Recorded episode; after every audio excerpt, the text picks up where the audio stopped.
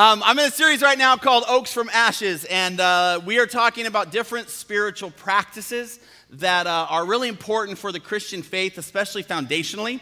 These things have been pulled from well over 2,000 years of Christendom uh, and, of course, the Bible, and they have just been really exciting to, to learn about, to take a little bit of a deeper dive into, and then to try and apply. And so I hope you're continuing to do those. Uh, they don't necessarily build on each other. We tried to build them sort of that way, but they are kind of each a standalone uh, topic that in and of itself uh, will connect you with not only God and the way that I believe we're supposed to engage Him, but also each other.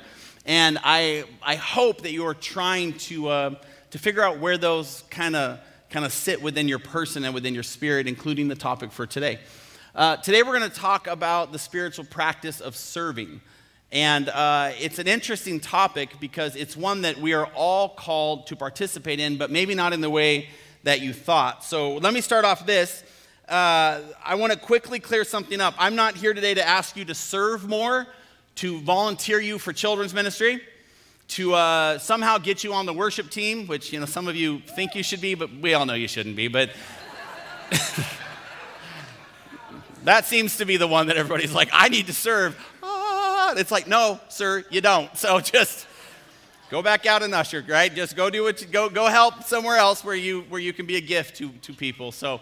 Um, but there's, that's not the goal. The end goal is this. It's, the goal is not to get you to help more, give more, or, or participate more in the kingdom. The goal instead is to engage in a spiritual posture of serving in every area of your life.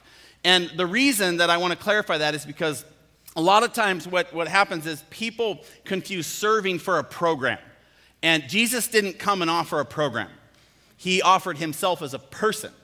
And so, what churches do because our job is to is to is to obviously move forward this community and, and move forward its ability to reach people in the kingdom is we often are like it's about jesus. And people are like yeah i get it but i don't want to help. And we're like but it's about jesus. And you're like, I get it, but I don't want to help. And we're like, it's about this program. And then you're like, oh, I, I could probably do that once, once every other Sunday. And, and so I want to make sure and uh, remind you that it's really not at all about a program. And if that's what it's about for you, then, then you might be missing it. Instead, it's about that posture and that place in your life and mine that, uh, that truly allows you to be a person of, of, of serving. Uh, I want to show you a quick video that I think illustrates the, the kind of serving that we're going to talk about today. And so uh, let me play this before you, and uh, then we'll talk a little bit more about it. Pay real close attention because I'm going to ask you a question at the end of it. Please watch.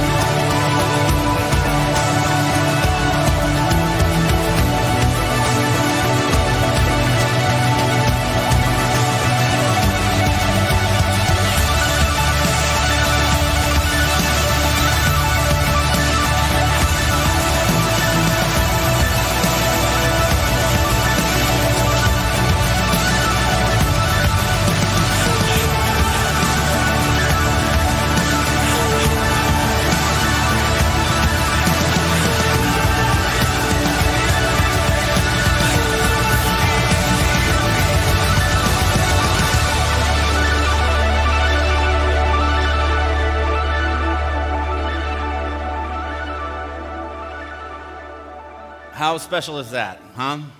That video is from our worship in the round that we held just a few weeks ago. If you've not been to one, we do them about once a quarter. And the room is, is set up with like these different stations. First, we take all the worship and put it at the center of the room so that there's no stage focus. Everybody's, everybody's you know, kind of on the same level. Then we set up a baptismal, and we don't really take signups only. People that very night can actually be prompted by the Spirit to respond to what He's doing in their life and be baptized. We have a prayer area over here. We have a communion area in the back. We had some art supplies and such.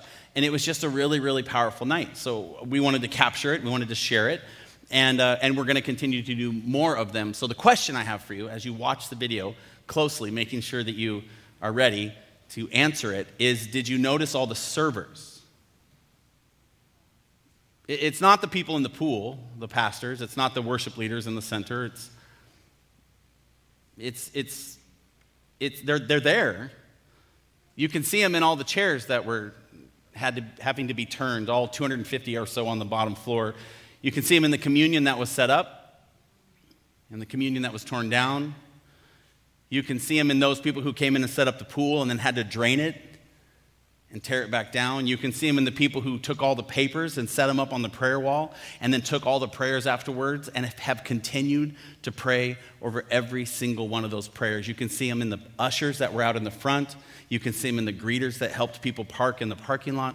You can see them all across the video because none of that could have happened without servers.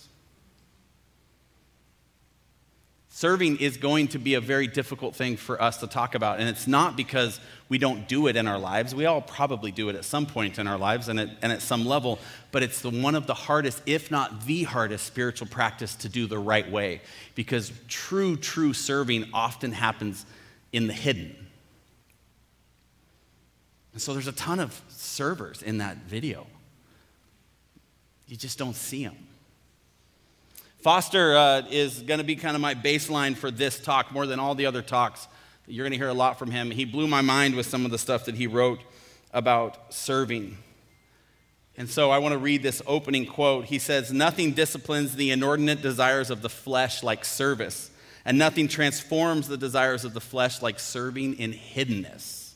The flesh whines against service, but screams against hidden service. This is for all the church people in the room. It strains and pulls for honor and recognition, and it will devise subtle, religiously acceptable means to call attention to the service it rendered. Now, I, I'm a church brat, right? I grew up sleeping on a pew from the very beginning. And you know you're a church brat too if you're laughing at that because you're like, yeah, yeah, I get it. And there were the cloth pews, right? Not even like, like the ones that left imprints on the side of your face when you woke up and you were two, right? I, don't, I was one of those kids that was raised on like lifesavers and gum to keep me quiet during service. and I love church. I mean, my wife thinks I'm weird. I'll go to church on vacation. I'll go to church, you know, if I find a church, I just drove by the other day and I was like, I didn't know they had a Saturday night service. And I was like, like, I'm like, how can I get in there? And I, I, just, I just love it. But here's the thing about church as well church offers programs more often than it offers the person of Jesus. And I think many, many times I have been trained to serve in a certain way that just quietly, subtly gives a little bit of credit to me over the years. And I think maybe you have too. So now that we're all on the same page about what today's about, the kind of service we're going to talk about, hidden service per se. I want to get into it. There's really two grand angles when it comes to proper, healthy service. Uh, one that is, is more common and one that is a little less common, but both of them are proper, healthy ways to uh, kind of approach service. It is both serving and being served. Serving and being served. The Bible talks a lot about both. So let's start off with the angle of serving. Serving may be the most difficult spiritual practice to do correctly. This is because of how close and easily exchanged true service and self righteous service can be. They're really hard to distinguish. As a matter of fact, most of the time, the only thing that, that can distinguish them is your willingness to ask the Holy Spirit, Am I doing this for my benefit or yours? Which nobody wants to do, including myself, by the way. I want to do something grand and, and, and great in a, in a serving way, and then I just want it to work and, and, and not really ask how edifying was that to me versus how edifying was it to God. Self righteous service picks and chooses whom to serve and is affected by my moods, my whims, and is highly concerned with my results. Yeah, that's when you get programmatic in your serving. When you're like, man, I hope that thing turned out well. Well, well, well no, if it turned out well, how many people showed up? Oh, really? Only that many people? Why so many than last year? Is it because we, we didn't promote it well enough or our social media approach wasn't as good? Or, I mean, is it because we didn't pray over it well enough? Is that why it wasn't was easily attended? We, we, you know, you can find Christian ways in order to, to spend that stuff. when the truth is, sometimes God's like, no, I just wanted to speak to 30 people instead of 90 this year, so why don't you shut up and just let me at the head of the table?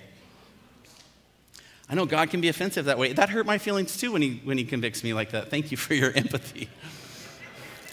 or was that wow for you because you were like, whoa, chill out. This is church. I came here to feel good. Well, it's not about you, sir. So it's not about any of us. That's the point. On the other hand, true service finds it almost impossible to distinguish the small from the large service. It's just about serving.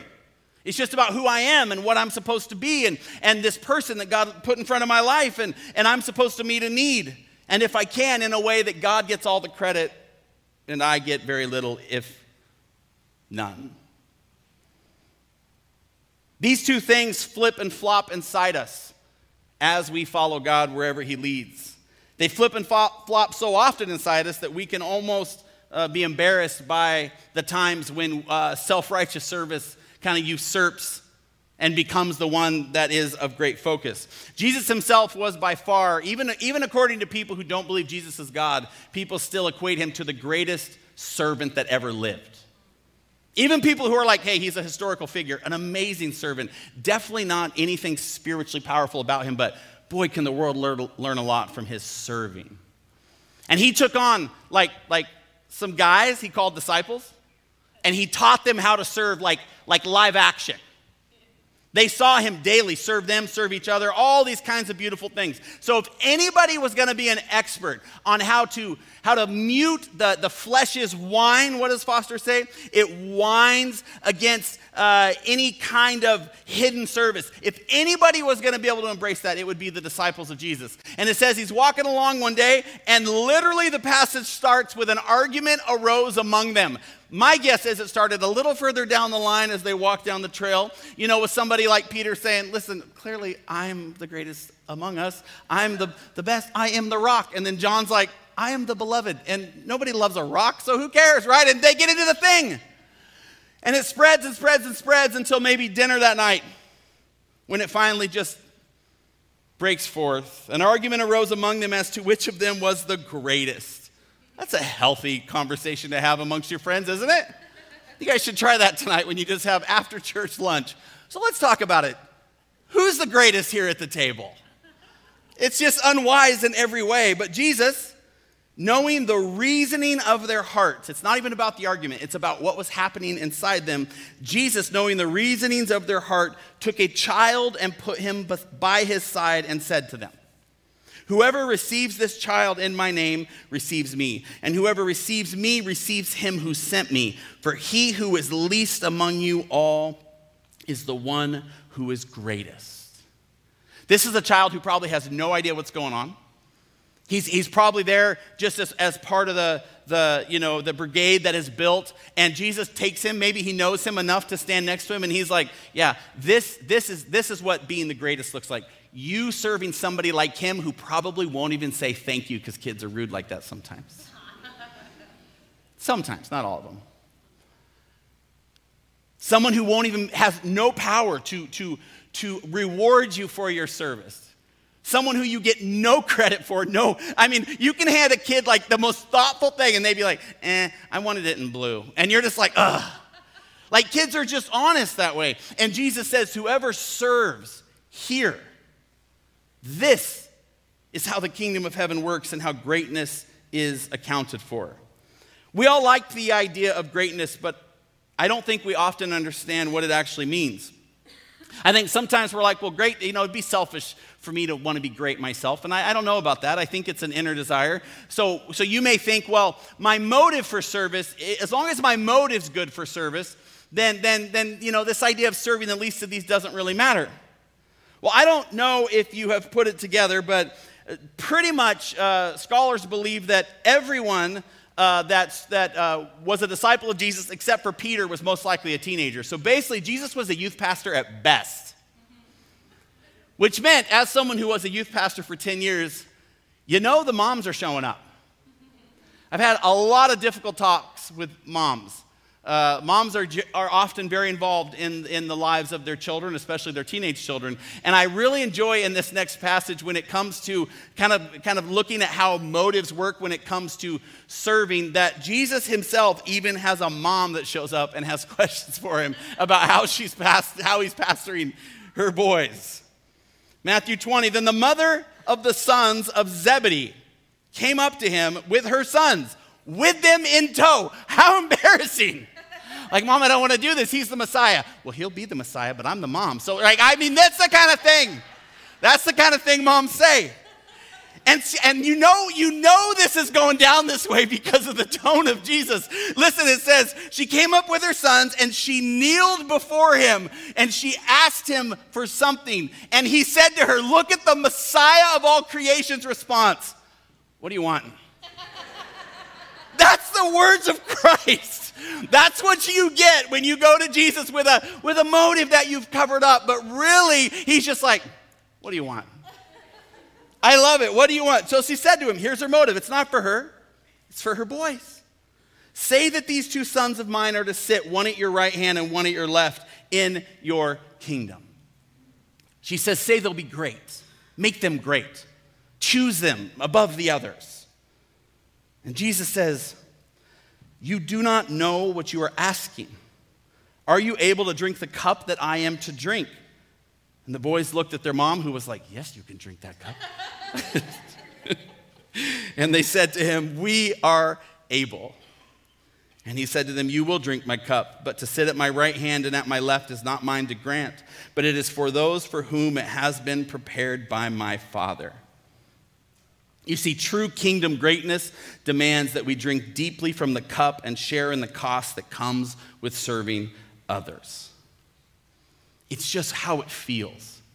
And honestly, I just, I'm just going to say this true serving, especially hidden serving, but true serving, when it costs you, doesn't often feel very good. As a matter of fact, if you're just like, I love the aroma of when I serve somebody, I love how it's how I love all the posts that I get, you know, and all the likes that I get when I post serving somebody, and people are like, "What? You're so humble," and you're like, "What? I'm not humble, you know. I'm, i mean, I'm more humble than last year, but I'm not, you know. No, stop. When people love the smell of their own service, it's most likely not serving. As a matter of fact, I think oftentimes when it stings, when it costs, that's when it's probably the truest it's supposed to be.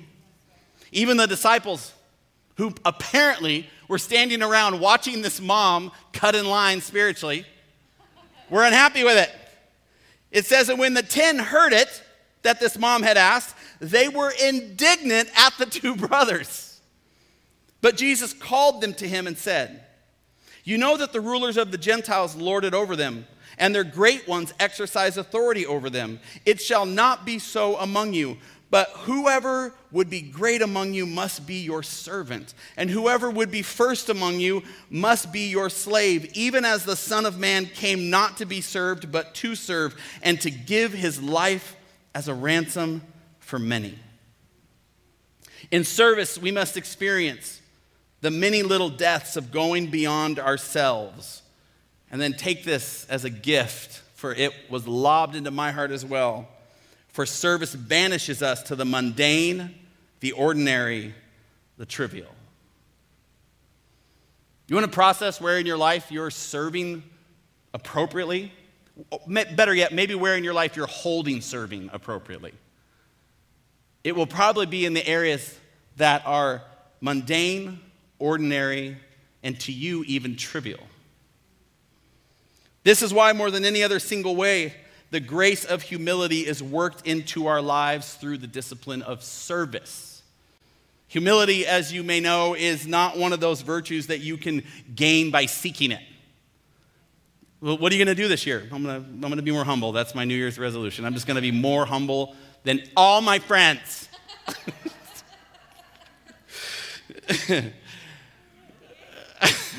Some of you, you're like, well, this has been a waste of six months. You know, that's that's no fun. I, I, it just doesn't work. It happens when we set down our desire to be the center of attention and serve. That's when humility happens. When Jesus gathered his disciples for the Last Supper, they were once again having trouble deciding who was the greatest. Uh, they were in an upper room, and in this culture, whenever you would rent a room or you would be the guest of someone who had a room that a party this size could have dinner in, a servant would always be present to wash the feet of those who had walked in from the road. In this case, however, apparently no servant had shown up, and none of the disciples, surprise, had volunteered to play the role of least among them. And so there's all sorts of tension and space and messiness. See, when, whenever there is trouble over who is the greatest, there is trouble, trouble over who is the least. That is the crux of the matter for us, isn't it? Most of us know we will never be the greatest, just don't let us be the least.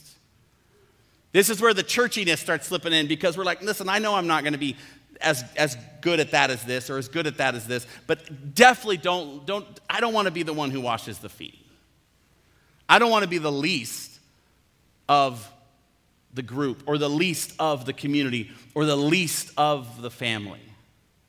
I may not be like, you know, the patriarch. No one's going to be as good as grandpa. But I definitely don't want to be like Aunt so and so, right? I just don't, I can't. And that's just how we process. We, we don't always seek after the greatest, but we certainly shun with great repulsion the least. So Jesus is watching this. And he's thinking, I should have picked older folks in order to be my disciples. And he decides to teach them yet again. John chapter 13, right at the beginning of the chapter. Now, before the feast of the Passovers, when Jesus knew that his hour had come to depart out of this world to the Father, having loved his own who were in the world, listen to this phrase. I'm going to go back and rewrite it for you. He loved them to the end. Remember that phrase, that this is an example of how Jesus loves them to the end. It says, during supper, when the devil had already put it into the heart of Judas Iscariot, Simon's son, to betray Jesus. Jesus, knowing that the Father had given all things into his hands and that he had come from God and was going back to God, rose from supper. So everybody's arguing, everybody's waiting to eat because custom is somebody has to do this. And Jesus is watching and he realizes the time has come for him to love them to the end. And it says he pushes out his chair, or in this case, they would have been on the floor on a mat. He stands up and they're like, Jesus, what are you doing? It's not, it's not time to, to eat yet. It's not time to go. Just a second. We're trying to figure out. And Jesus is like, mm. Whenever Jesus, you ever have that mom or that dad who can go, mm. And the whole room just goes, ugh. says he rose from supper. Said he takes off his outer garment. And they're like, what is happening? And it says he took a towel and tied it around his waist. Then he poured water into a basin and began to wash the disciples' feet and to wipe them with the towel that was wrapped around him. And I think there was utter silence in the room as he moved from person to person to person to person to person to person to person to person to person to person. And he served them. Jesus took a towel and a basin and redefined greatness at that moment in humanity. You can see this picture even better, I think, in the, one of the earlier versions of the NIV, like the 19, I think it's the 1984 version. It's now a very famous line.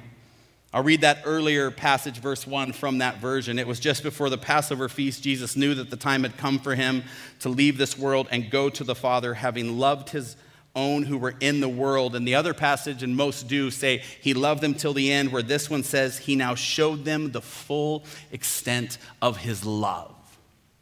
So it's not the miracles they've witnessed the three years prior.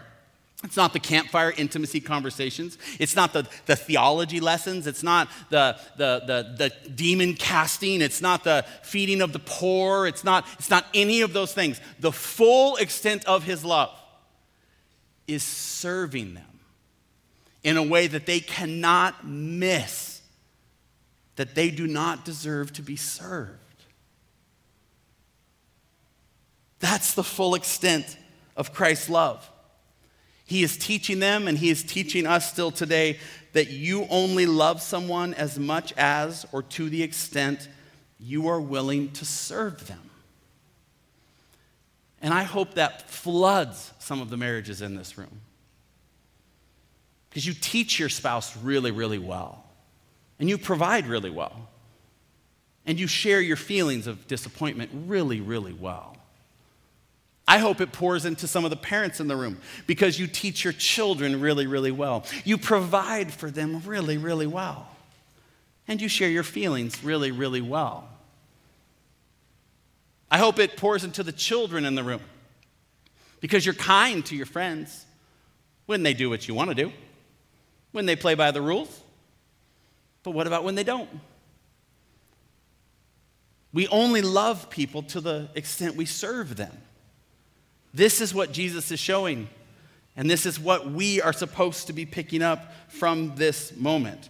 And this is exactly why most church communities are dying today. Do you know the average church in the US? I think it's down to right around 78 or 80 people nationwide, the average church. There's a reason for that.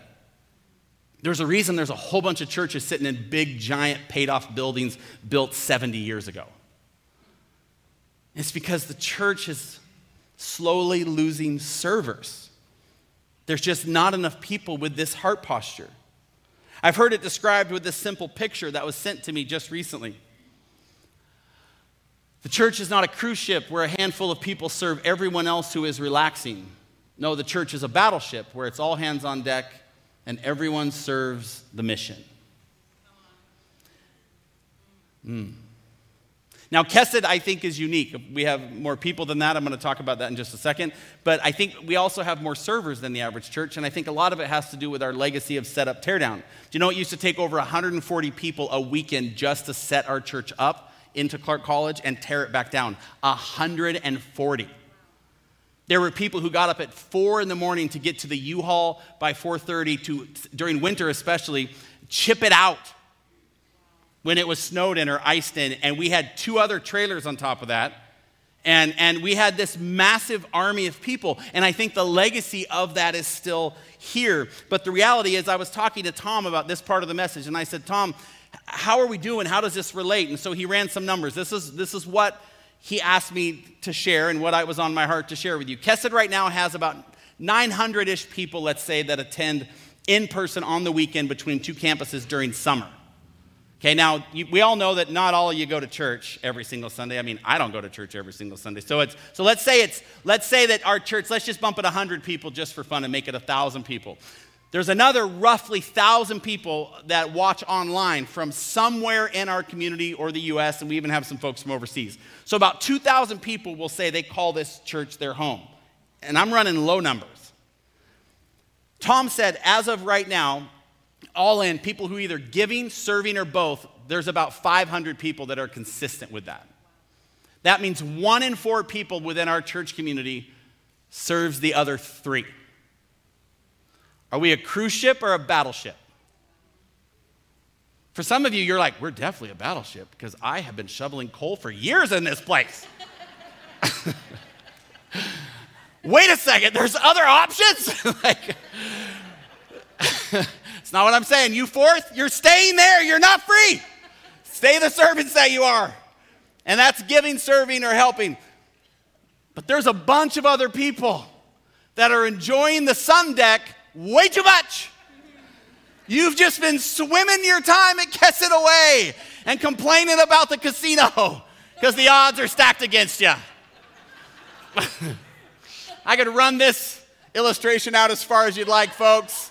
The reality is, we as a church need more people that help, just like every other church. But it takes being in a posture of serving to do it well because we don't need, what we don't need are people who give and expect, you know, like pats on the back. I've said this before, I'm going to continue to teach it. I don't see who gives what here at the church. So when you write a big old check and then walk by and give me a wink in the lobby, and I just look at you like, I'm not a winker, first off, I wouldn't do that people might take it wrong. So you'll never catch me winking. But some of you, you've given, and I'm like, why is this person so happy this Sunday? And, and I, I think I've come to realize, like, oh, you helped out with such and such, and you think I know.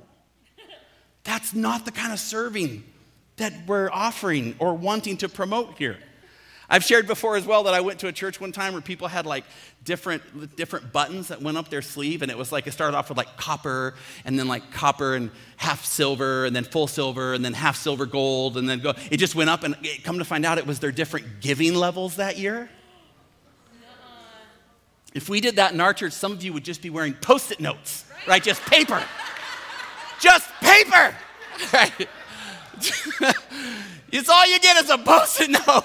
Because you're like, I bought a $3 hot dog. I sent this much of a kid to camp. I know that much. So, I'm not trying to get personal. It's just, you know, it's too much sun, not enough rain. We need people who want to help. We need people who want to serve in a hidden way. It doesn't mean it can't be big ways or small ways. It just means we are called to be people who serve as God has called us. Brother Lawrence, the, the very famous, very famous uh, spiritual uh, example of, of, what a person following God could be, uh, did many, many powerful things in his life. And yet, the, the story goes that he did, work, he did uh, dishwashing as his worship and as his service. Dishwashing. Like he would go, you know, let's say teach a lecture or, or teach a, you know, the class that day, and then everybody's like, that was amazing, my mind's blown. And he's like, yeah, now put your dishes on my tray. I'm gonna, like, what? What? But this is how he operated, and he said this it's not the greatness of work which matters to God, but the love with which it is done. Mm. Some of you have some evaluating to do around serving and why you're doing it or why you're not doing it. And, wherever you are in your life, your marriage, your story, your singleness, your, your, your employed, unemployed, whatever it is, you are a human being that is in the stream of life right now for however many years you have left. And your calling and mine is to show people who Jesus is. Maybe not with your mouth, maybe not with a sermon, maybe not with a song, but most certainly with serving. Let's talk just for a second about being served. The best example of the importance of being able to be served happens right here in this same upper room when Peter, while Jesus is moving through the different disciples and washing their feet, tries to deny the Christ washing his feet. He came to Simon Peter, who said to him, Lord, do you wash my feet? He's basically saying, uh, this is, I think, a modern way that we would say it. Someone comes to serve us and we go, Oh, no, I'm good. I'm good. Peter's like, Jesus, I'm good. I mean, you can wash everybody else's feet, but, but I'm good. I, would rather eat with dirty feet, Lord, and break custom and culture than, than have your beautiful messianic hands upon these feet. And Jesus looks at him. And at first, you might think, like, this is an example. Like, maybe the other disciples were like, oh, shoot, should we have said no, God? Because Peter, you know, he gets some stuff right sometimes. And Jesus answers him and said, What I am doing, you do not understand now, but afterward you will understand. Jesus kind of is gentle about Peter, this is going to happen. And Peter literally says to him, You shall never wash my feet. See, the I'm good represents what's really deep inside, which is like, uh, this, this is making me uncomfortable being served in this way, and, and I'm, just, I'm just refusing. I, I'm, I'm not just good, I'm not allowing it. So, for those who are terrible at being served in the room, this next phrase from God Himself, Jesus to Peter, is also for you. Jesus answered him, If I do not wash you, you have no share with me. Basically, get out. If you're not willing to be served, leave. And Peter looks into the eyes of Christ and sees he ain't playing around and says, Lord, not only my feet, but also my hands and head. I love him for that, right? He's like, You ain't doing it. Do it all, God. And this is kind of what I think we need broken open here at Kesed. We need people who are willing to serve, yes, but we also need people who are willing to be served. You see, we are all called to receive well the offering of service from others. All of us. There are a few people that would much rather wash feet than have their own washed. It's not that common, but it does happen. They would say, Basically, I'm good and I'd much rather give than receive, but it's not really always out of humility. More often, it's about the pride of being labeled the helper versus the credit of being the helped. You want to be the helper, But you don't want that credit that you needed help. You don't want, you don't want that debt owed to you. Like, no, no, no, no, don't, don't credit me as the, as the helped. I, am a helper, I'm a server. Didn't you hear Danny's three quarters of his first sermon? I, I, want to be him or her. But that's not what Jesus teaches us about serving. Not long before Jesus washed his disciples' feet, this happened. Now, when Jesus was at Bethany in the house of Simon the leper, a woman came up to him with an alabaster flask of very expensive ointment, and she poured it on his head, and he reclined at table. And when the disciples saw it, once again, there's that word, they were indignant. Why the waste?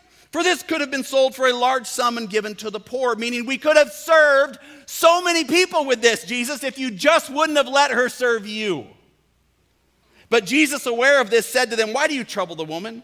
For she has done a beautiful thing to me. For you always have the poor with you, but you will not always have me. In pouring this ointment on my body, she has done it to prepare me for burial.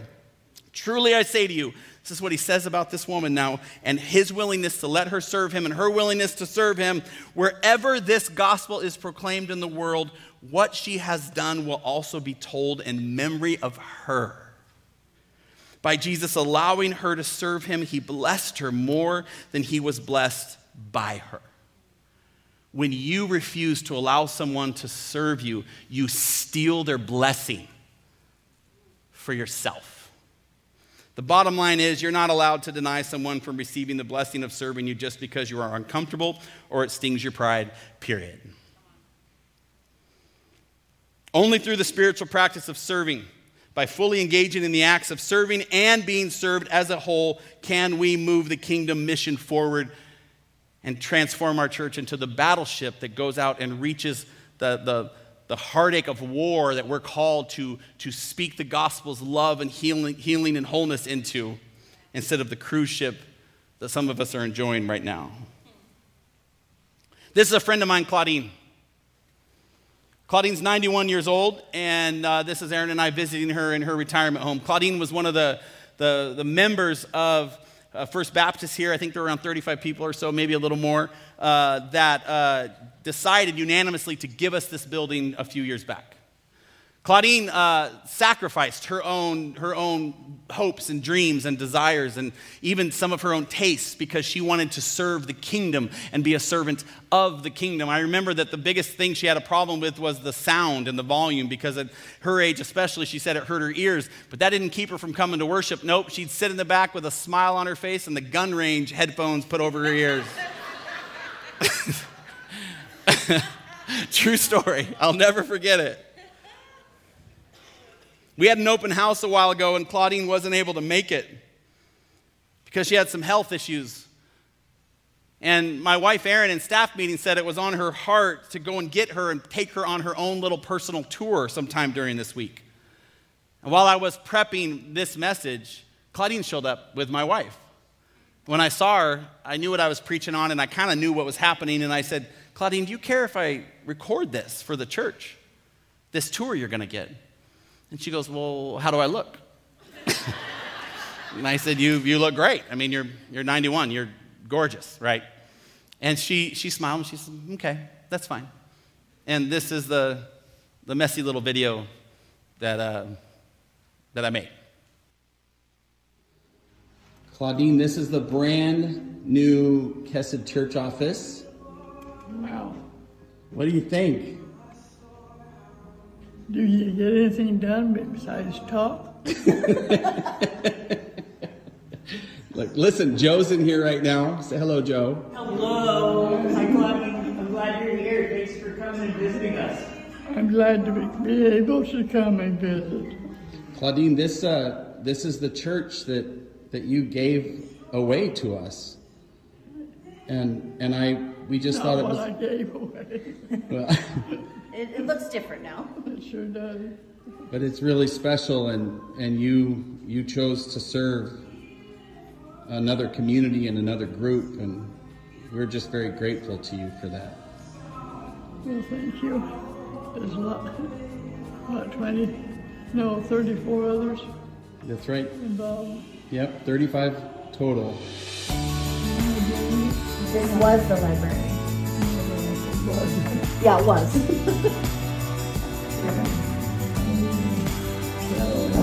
and we kept our place cross. It's changed a bit, huh? It's not like you. No. I'm glad you're making use of it.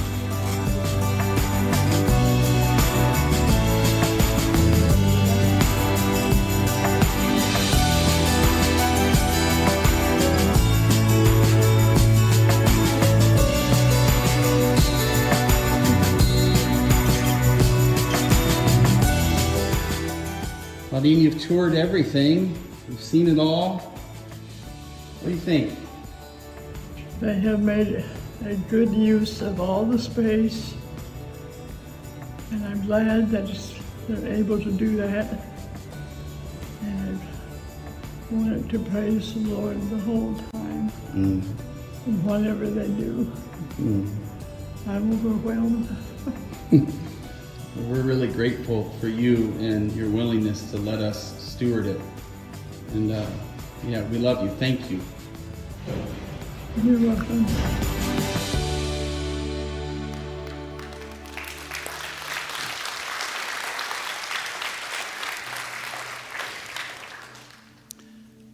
Selfishness and pride are systemic, they happen within a system. And selfish, prideful people begot selfish, prideful people, and, and, on and on and on we go serving ourselves. But selflessness and love are also systemic. And so when Claudine and the family from First Baptist gave this building away, tons of people within the churchdom started evaluating their buildings. Another church came because of that decision and gave us the Columbia campus out of that. Erin decides on her own, own, my wife, to go and serve Claudine, who then allows me to do a video, which, you know, she didn't really love, but was willing to serve you, and on and on and on we go. This is why this is such an important tenet and practice of our faith. This is why we must drink deeply from the cup of Christ and all that it entails. So, I have two things we're going to do. We're going to close here in just a moment with communion. It's going to be a different kind of communion. Uh, because what I'm going to do is I have uh, four tables, I believe. I have two over here, and I have some up in the balcony. And because I don't want anybody getting their own communion, just to symbolically represent being served and serving, I'm going to ask for volunteers out of the audience to come stand behind a table, four here, four there, and then uh, however many are, can fit upstairs that have never served anyone else communion before. Communion is pretty simple. There's a small cup with juice that represents the blood of Christ and a small cup with bread that represents the body of Christ. And these two things represent drinking deeply from Christ and who he is and the greatest act of serving and love that has ever been known to this world, and that is him dying upon the cross. And so people are going to be serving other people communion. Now, for those of you being served, you might think, but have they been have they been communion trained? Like don't are they prayed up? Nope. Don't even know. Don't even know. They're just going to be people like you serving people like you. Because that's ultimately what Jesus wants us to do. My last little encouragement is this week, I'd love you to pray a simple prayer. Simply maybe start your day, end your day, or both with Lord Jesus, as it would please you, bring me someone today whom I can serve, and may you consider adding in the hidden ways. This, this is who we're supposed to be. This is the difference we're supposed to make. And I hope it just transforms our church wildly. Let's pray together. Let's receive from the cup. Heavenly Father, thank you for this time and space. Thank you, Lord, for uh, what it is that uh, you want to reveal within Kesed to make a difference, to create a movement, maybe, God, to just transform our church. May we be generous, God. May we be servants. May we, may we love deeply and pay costs for one another, starting in our own marriages, our own families, our own circles of influence, this church, and so on. We thank you, Lord, for your willingness to serve us and to move with us and to bless us. We just enter into this time of communion now in Jesus' name. Amen. Amen. As you get the cup and the juice and you go back to your chair, you just take it anytime you feel ready. And Dave will just sing for a while until we've all received it, and he'll dismiss.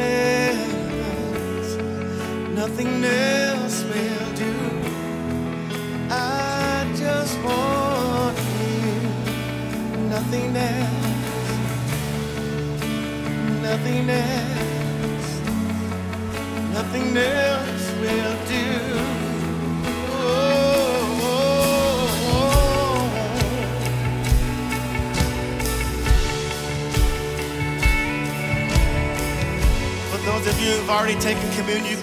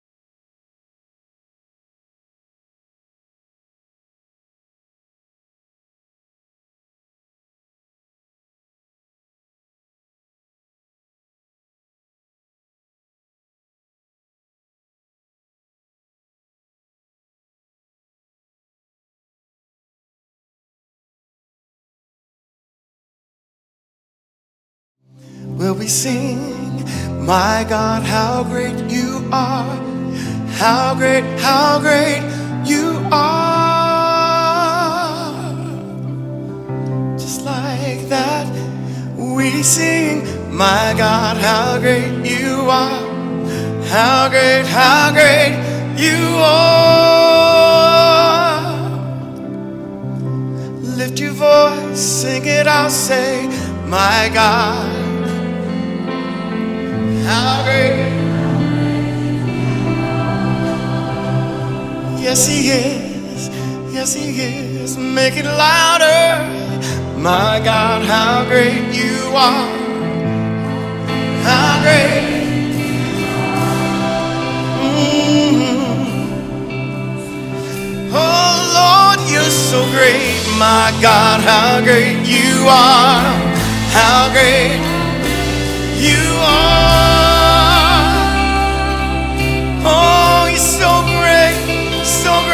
my God, my God.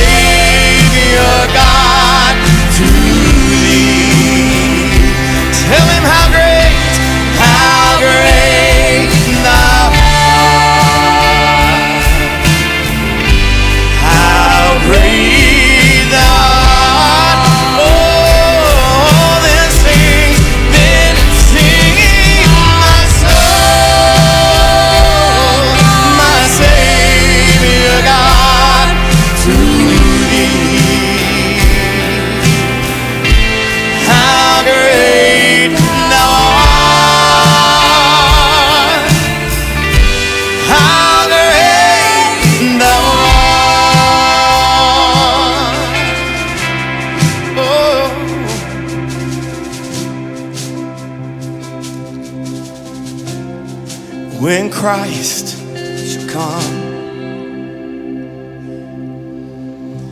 With shout of acclamation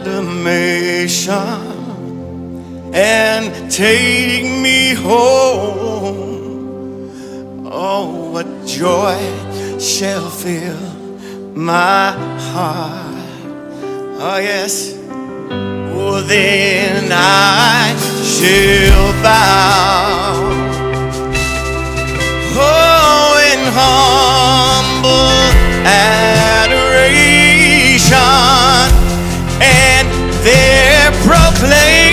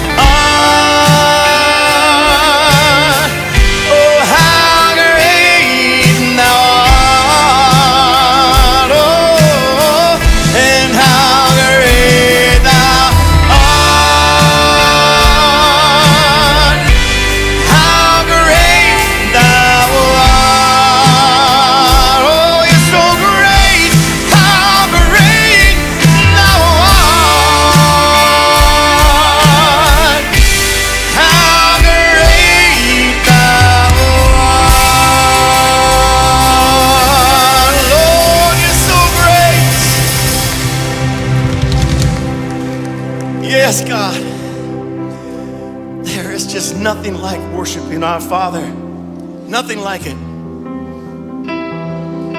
Nothing like it when we praise Him and we give Him worship and we give Him our heart, we give Him our soul. He loves it. He is a jealous God. He wants all of us, not just a piece of us. He wants all of us. We give Him all of us from the time we wake up, from the time we go to bed, not just here. He is worthy.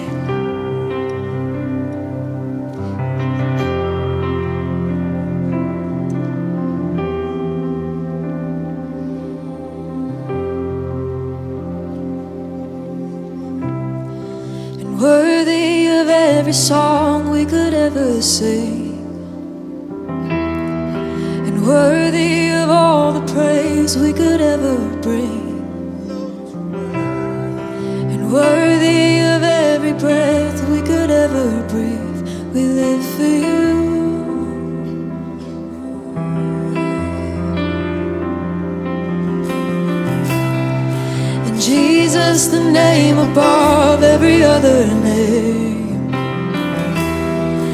Jesus, the only one who could ever save.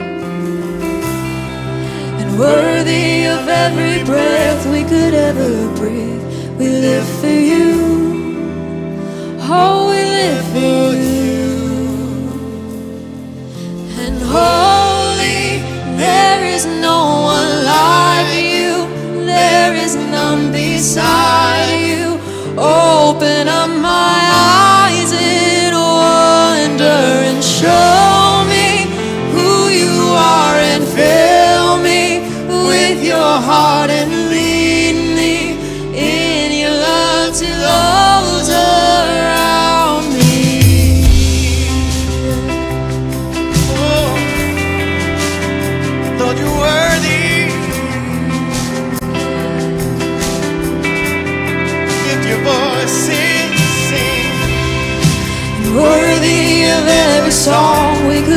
sing. Yes, you are. Oh, and you're Worthy of all the praise we could ever bring. Lord, you're worthy. And worthy of every breath we could ever breathe. We live for you. oh, we live for you, Lord.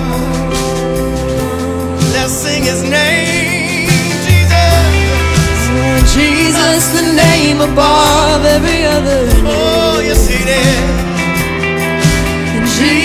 the only one who could ever save. Yes, He's worthy.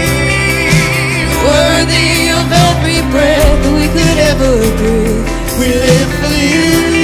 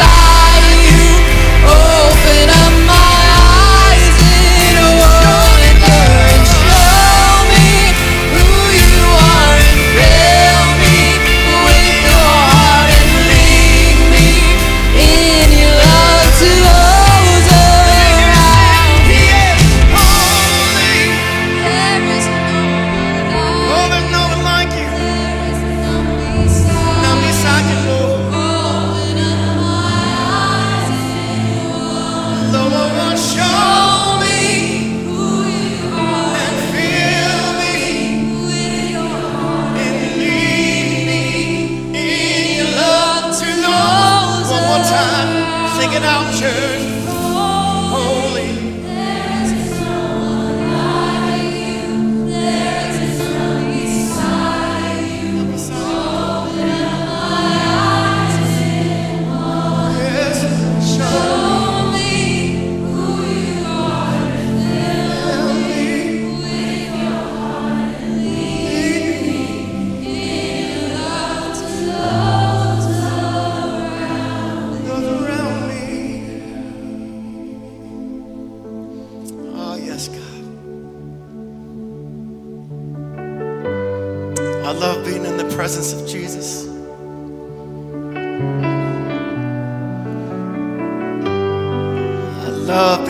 presence of Jesus. There's no other feeling like it. You're so good, God. I could sing forever and ever about you. I love you, Lord. Oh, your mercies never fails me in all my days. I've been held in your hands from the moment that I wake up until I lay my head. I will sing of the goodness of God. Come on, church, sing it out. Say, all my life, so faithful,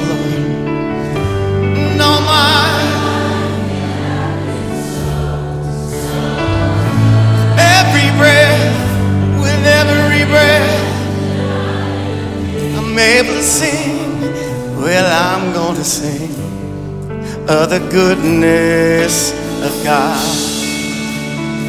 And I love your voice. You have led me through the fire in darkest night. You were close like no other. Well, I've known you as a father. I've known you as a friend.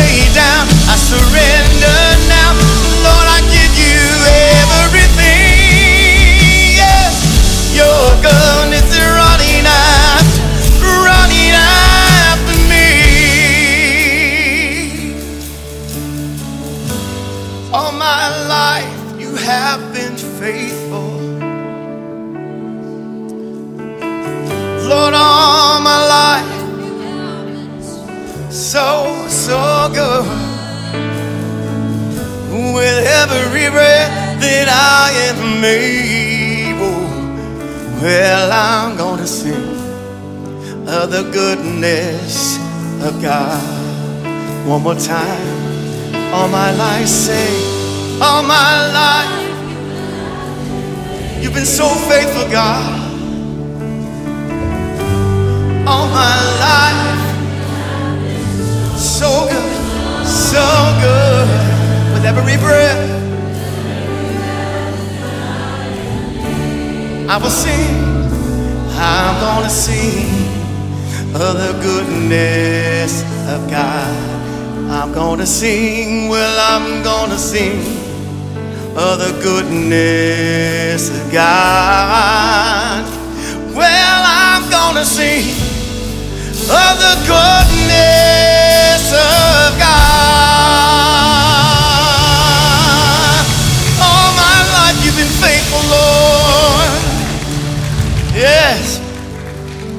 I could keep going, but I can't.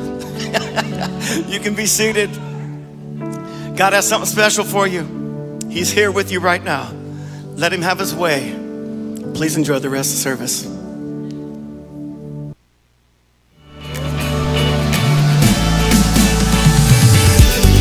Hi, and welcome. My name's Erin, and I'm the Director of Communications here at Kesed, and I am here to deliver your Kesed News. For all our new guests at our in person services, we'd love to give you a small gift to say hello, which you can get at the Welcome Center in the lobby. Our Welcome Center team is also available to answer any questions you have and let you know how to find out more about upcoming events. Giving is one of the ways we participate in worship here at Kesed. If you feel on your heart to give through tithes and offerings, we have several ways to do that, which include our giving boxes, kiosks in the lobby, text to give, and our church app. Thank you for your generosity. Ladies, we hope you'll join us for our annual picnic and river flow on August 19th in Estacada, Oregon. This year's theme is Go with the Flow. If you don't want to float the river, we will have plenty of fun on shore with leisurely activities. We always have a blast, so we hope you'll come. For the men, we have a Taking Ground barbecue and cornhole event on August 20th, 5:30 p.m. at Kesed, Columbia. The cost is $10 per person, and we're going to share a meal, play the game, and more. Last year was a really great time, and we hope you'll join us. Learn more and register for these and other events on our church app, our website under the events page, and you can also find out what's happening on our social media. Thanks again so much for joining us here at Kesed. Please feel free to take the next few minutes to say hello to someone, or you can use the QR code to fill out a hello card so we can get to know you better. We will continue with our service shortly. Thank you for watching, and we'll see you next week.